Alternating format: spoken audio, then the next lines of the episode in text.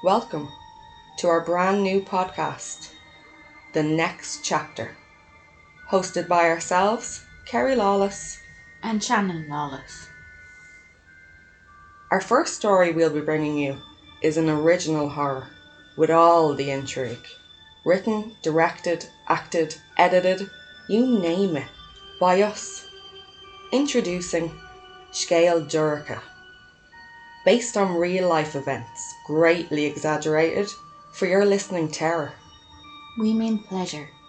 Find us on all major podcasting platforms and don't forget to rate, review, and tell all your friends. September 1st, Nightfall. Subject May Kavanagh.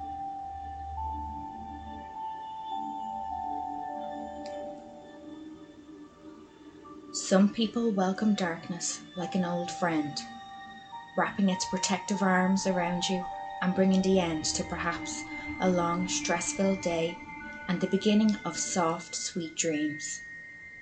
As a child, May used to wake at night and beg for any sunlight to burst through her open blinds to extinguish anything lurking in the inky blackness.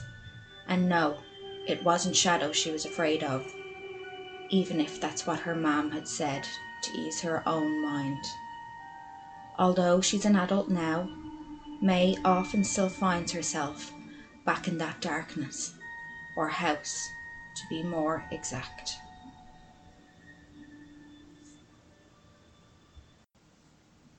Ah, fuck. Not again, she whispered as a wave of fear rose slowly from her feet, frozen to the cold floors, up through her hands, nails engraved in the wooden arms of the old chair that she may as well be glued to.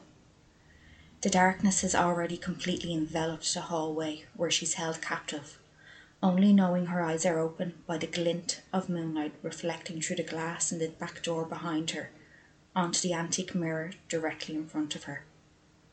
The hairs on the back of her neck stand on edge as out of the corner of her eye something ominous begins to demand her attention. Floating across old wooden floors, toes scraping soundlessly behind. As it draws closer, her heart begins to race, pumping through her chest. Silent streams of tears flood her cheeks. She tries to scream, but her voice is mercilessly stolen. An unseen grip tightens around her throat, followed by a sudden sound of quick footsteps. Thank Christ, she's here. She found me again.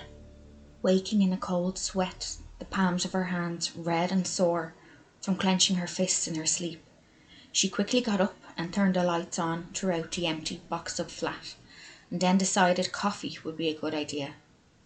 Thankful she drank her coffee black, Due to the move, she hadn't bought any milk, but she had remembered to leave a mug out for herself, just in case another episode was to occur. She'd realised earlier in her younger years that it's best to get up, watch something comforting, and stay awake when this happened, which was getting more and more recent. It was particularly hard to shift the details of tonight's horror scenes, and that was because deep down she knew this was different. The details were too specific. The feeling was all too familiar. This wasn't a nightmare or night terror or whatever you want to call it. This was a memory. A memory she had known all too well, and one of many she had tried hard to repress.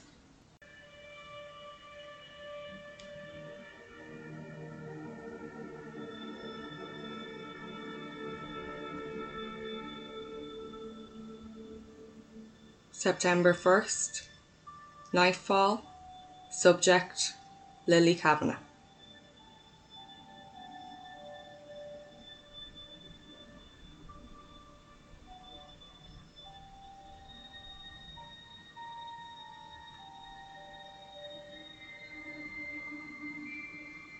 The dream home was old, coming up on 200 years to be precise. The entire dwelling heaved with energy. It seemed to breathe. Anywhere that stood this long creaks and cracks with its own soundtrack. It's normal, natural even. But this slow cracking echoed unnaturally, in the room's heavy atmosphere. Frozen against the sheets, dampened with fear, Lily's body splayed across the bed. Pressed hard against the headboard, her neck crooked uncomfortably, as if held violently to the mattress. Leaving only a single corner of the room visible, it's not real. Sleep paralysis. It's just a dream, she promised herself. You know how this works. Concentrate. Focus on your fingers. Don't focus your eyes. But that's not possible. It's there. You know it's there. Her senses burned with the onslaught of lavender and rotting flesh. A sickeningly sweet combination that churned her gut. Unwilling as they were, her eyes began to drift to the rippling dark corner. Her heart felt like it might explode. She was almost sure it would. The long shadow reaching the full height of the room bellowed its horrific clicking, dragged breath. Louder. Louder. Louder. It's not real. It's not real. The shadow's bellow poured across the room, reaching a crescendo, so loud her ears will bleed. Any moment she would feel the warm trickle. She was so sure she'd bet her life. At its deafening peak, silence slammed into the room, almost as ear splitting as the noise had just been. The shadow pulsed and dropped to the floor. Flat at first, the rippling slowed and the creature pulled itself into a more solid mass. She stopped breathing. Or maybe she hadn't been breathing this whole time. The collapsed creature awkwardly stretched out its hand on the wooden floor jerking unnaturally as it pulled itself forward, crossing through the moonlight that spilled in from the window to punish her eyes with further detail. The long fingers scraped against the oak. They were too long, way too long. The shadowy demon dragged itself closer. The rotting scent was so thick in the air now, it could be tasted. She sucked in a breath, fighting the urge to regurgitate, and forced the putrid air back out with every ounce of might she had, summoning her voice. Her scream pierced the silence, and she felt her body slump. She felt her body slump. She could move. She slid cautiously, barely a move wasted to the edge of the bed, and placed a foot clammy against the varnished wood. She would launch herself up off the bed and run straight out the open bedroom door pushing her weight onto the ball of her foot to go. The shadow suddenly spilled forward, moving faster now with purpose. Its icy, elongated fingers closed tightly around her ankle. It pulled aggressively, twisting its elbows upwards with a final stretch, it settled on top of her. Its breath hot against her top lip. The stench combined with the crushing weight, or maybe just the terror that overwhelmed every atom in her body, lost the battle against the regurgitation, and the remnants of dinner, half digested, spewed across the comforter as she turned her head. The icy fingers of both the creature's hands enveloped her head. Tight, too tight, but almost immediately loosened, and gently began to stroke. Awkwardly, unnaturally, like a beast of the underworld unnervingly trying to imitate a mother's touch. Its jerky movements matting the hair to her sweaty forehead. She felt her equilibrium sway. As if struck with a strong vertigo, her mind pulled further back. It felt like being dragged under water. She swayed under the all consuming pressure and sank deeper and deeper into the ocean of blackness until there was nothing. September 2nd. Daylight. Subject May Kavanagh.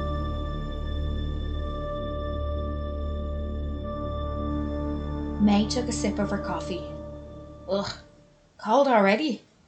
How long have I been watching this show? The reruns of Gilmore Girls had gone on a break, or so she thought and too lazy to get up and grab the remote, she decided it was easier to just wait for the ads to be over.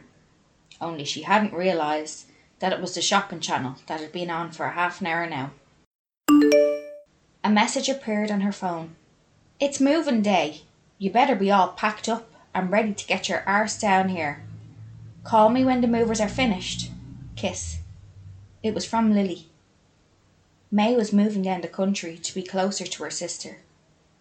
Get out of the city smoke and get some fresh air, is what her sister had said. A fresh start, more like, thought May. The nightmares were only the beginning of the past making its presence known again, and Lily had always looked after her, more like a mother than a sister. She felt now more than ever she needed Lily to help her take control again and set her in the right direction. Whoop whoop, I'm all sorted.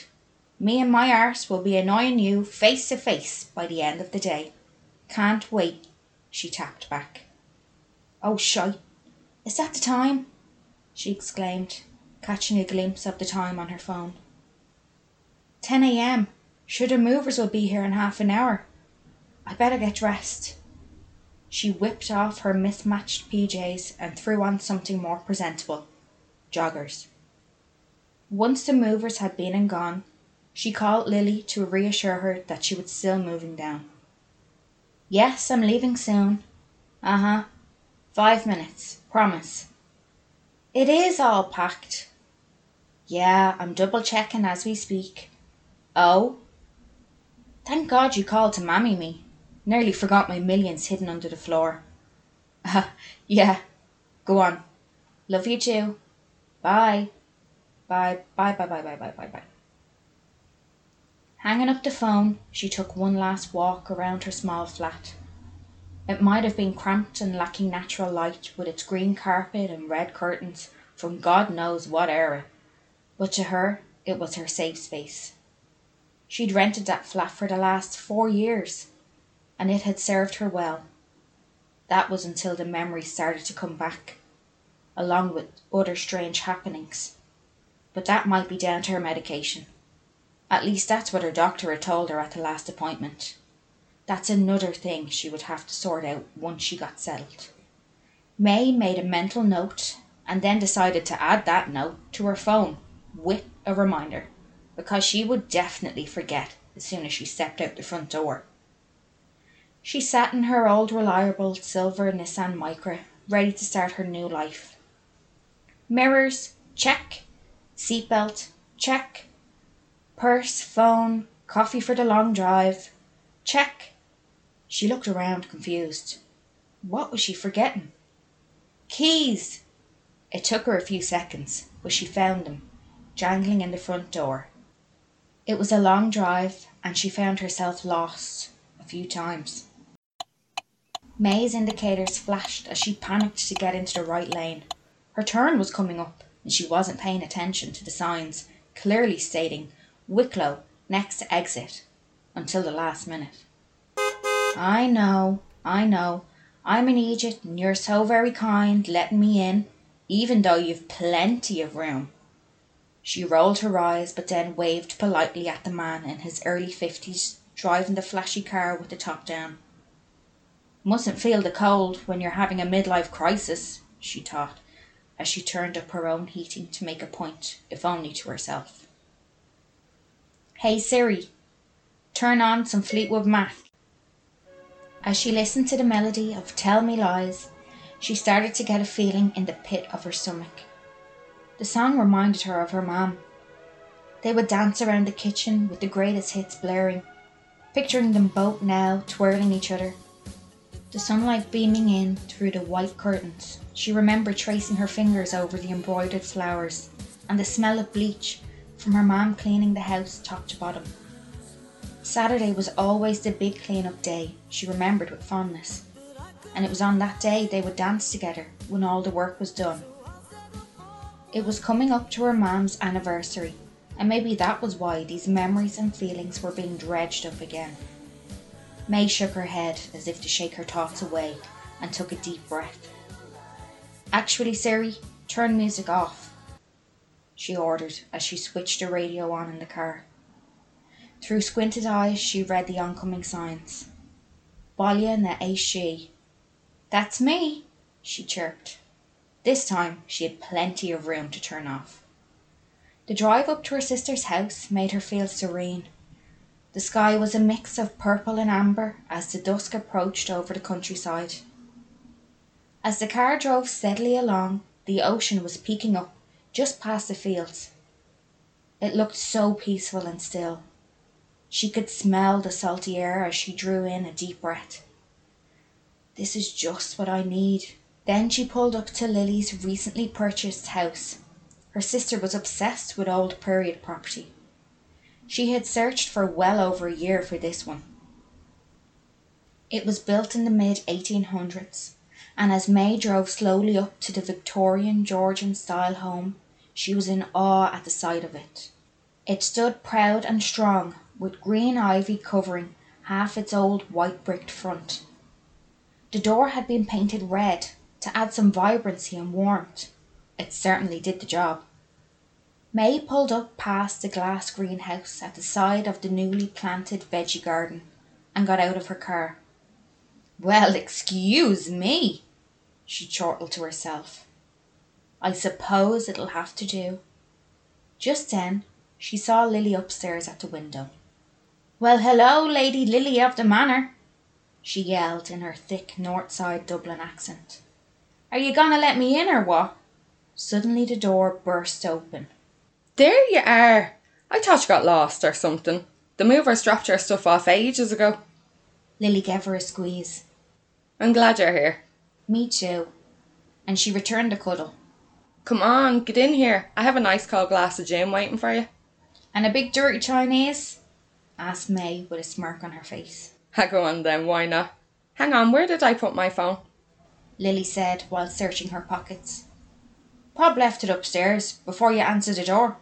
Upstairs? I wasn't upstairs. I was in the kitchen getting your drink ready. Then who's upstairs? Lily's face dropped. I don't start messing, May. You're only here five minutes. No, I swear I saw someone. Sure, I waved up like a gobshite. Is there anyone else here? laughed May. No, just us. Lily looked ill. I sure you're probably just tired after the drive and then with the sun setting it's tricky, the light messing with your eyes. Anyway, let's order the food, I'm starving. It sounded like she was trying to convince herself more than May, who was happy to play along and open to the distraction. While the girls waited on their food to arrive, Lily thought it would be a good time for a quick house tour. It was even bigger on the inside. And this is your room. Ta da! She was so excited to show her sister the room she'd done up for her. It's not finished yet, but I did manage to put a fresh lick of paint over the old magnolia. The room was a beautiful pastel country blue with white finishings and a fresh white bed linen. Ah, Lily, you didn't have to do that. Sure, I would have been grand with anything. But it's stunning. Is that the sea? Do I have a sea view? There was a big bay window overlooking the back garden, which was more like a back field, and she could just about separate the waves from the navy sky. But surely it was still classed as a sea view. It was to her, anyways. Right at the end of the garden there was a small cottage, probably used for the caretaker in the past. It certainly looked old, with its cobbled stone walls and thatched roof. Turning to ask if anyone lived there, a sudden flicker of light caught her attention. From the corner of her eye a light blinked as if a light bulb was dying. Knowing there was no way the lights could be turning themselves on and off in the old cottage, she blinked hard and decided to definitely make an appointment with her doctor tomorrow.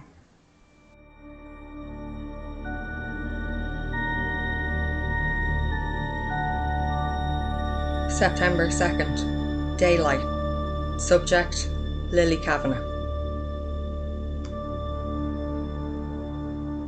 Lily woke groggy and dazed the next morning, fighting the urge to fall back into unconsciousness. Late! I'll be so fucking late! Her mind spun and her senses settled on the pungent aroma of vomit, quickly followed by the sticky texture she lay in. What the actual fuck? She stood, disgusted as she surveyed the bed covers. and her own oversized old t shirt she'd thrown on the night before. She glanced across the room, searching for her reflection in the giant antique mirror that rested against the wall. Great. That's just wonderful. The sarcasm filled her mind, leaving just enough room for confusion. She stepped closer to the mirror, pushing the matted hair from her face, ever so careful not to look in the eyes. She stripped the bedclothes, rolling them into a pile, and pushed the window up as wide as it would open. The frame groaned with the force. Picking up the putrid pile, she headed down to the laundry room and stuffed the washing machine. She slipped the t shirt overhead and added it to the wash. Desperate for a shower, she noted the time on the clock as she made her way down a further step and into the bathroom. Better make this quick, her inner monologue chastised. May will be here in less than an hour, and my perfectly planned schedule didn't account for midnight stomach bugs and waking to a fucking crime scene. She pushed the button and the shower burst into action, the noise drowning the closed space.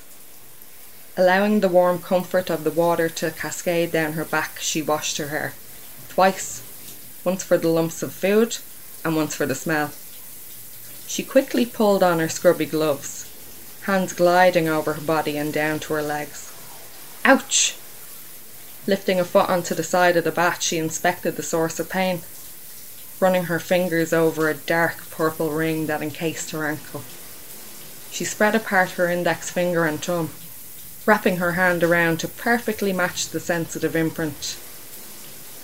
A cracking groan wilted through the heavy hum of the electric shower. The groan grew as if trying to overthrow the shower's noise. She turned and stood to attention, slamming the palm of her hand into the off button.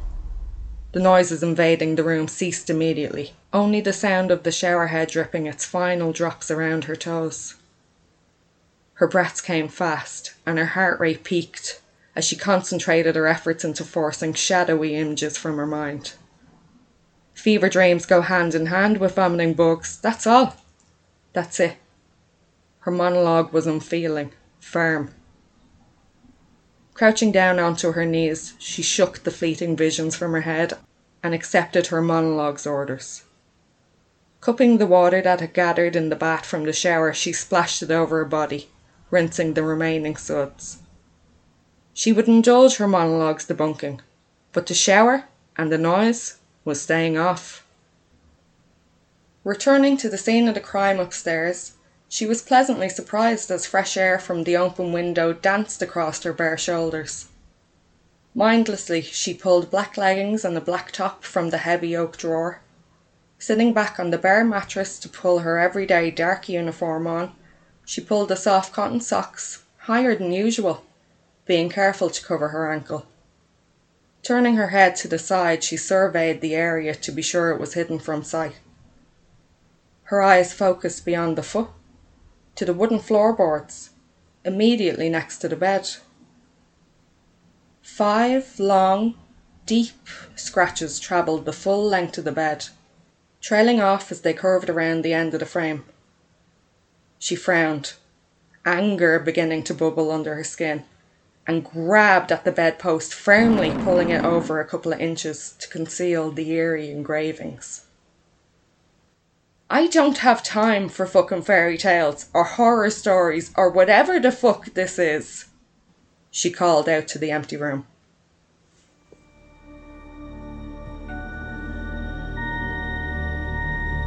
September 2nd, Nightfall. Subject May Kavanagh.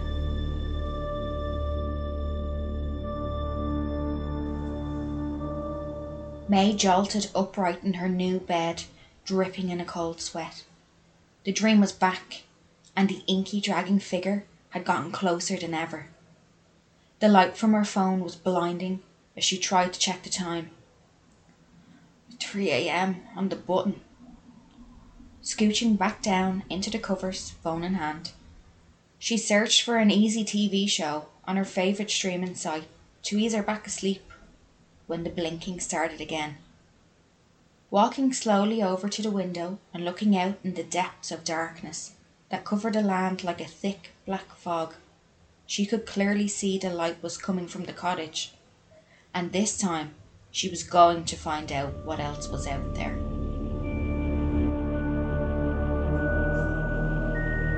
Stay tuned for next week's edition. Slán go.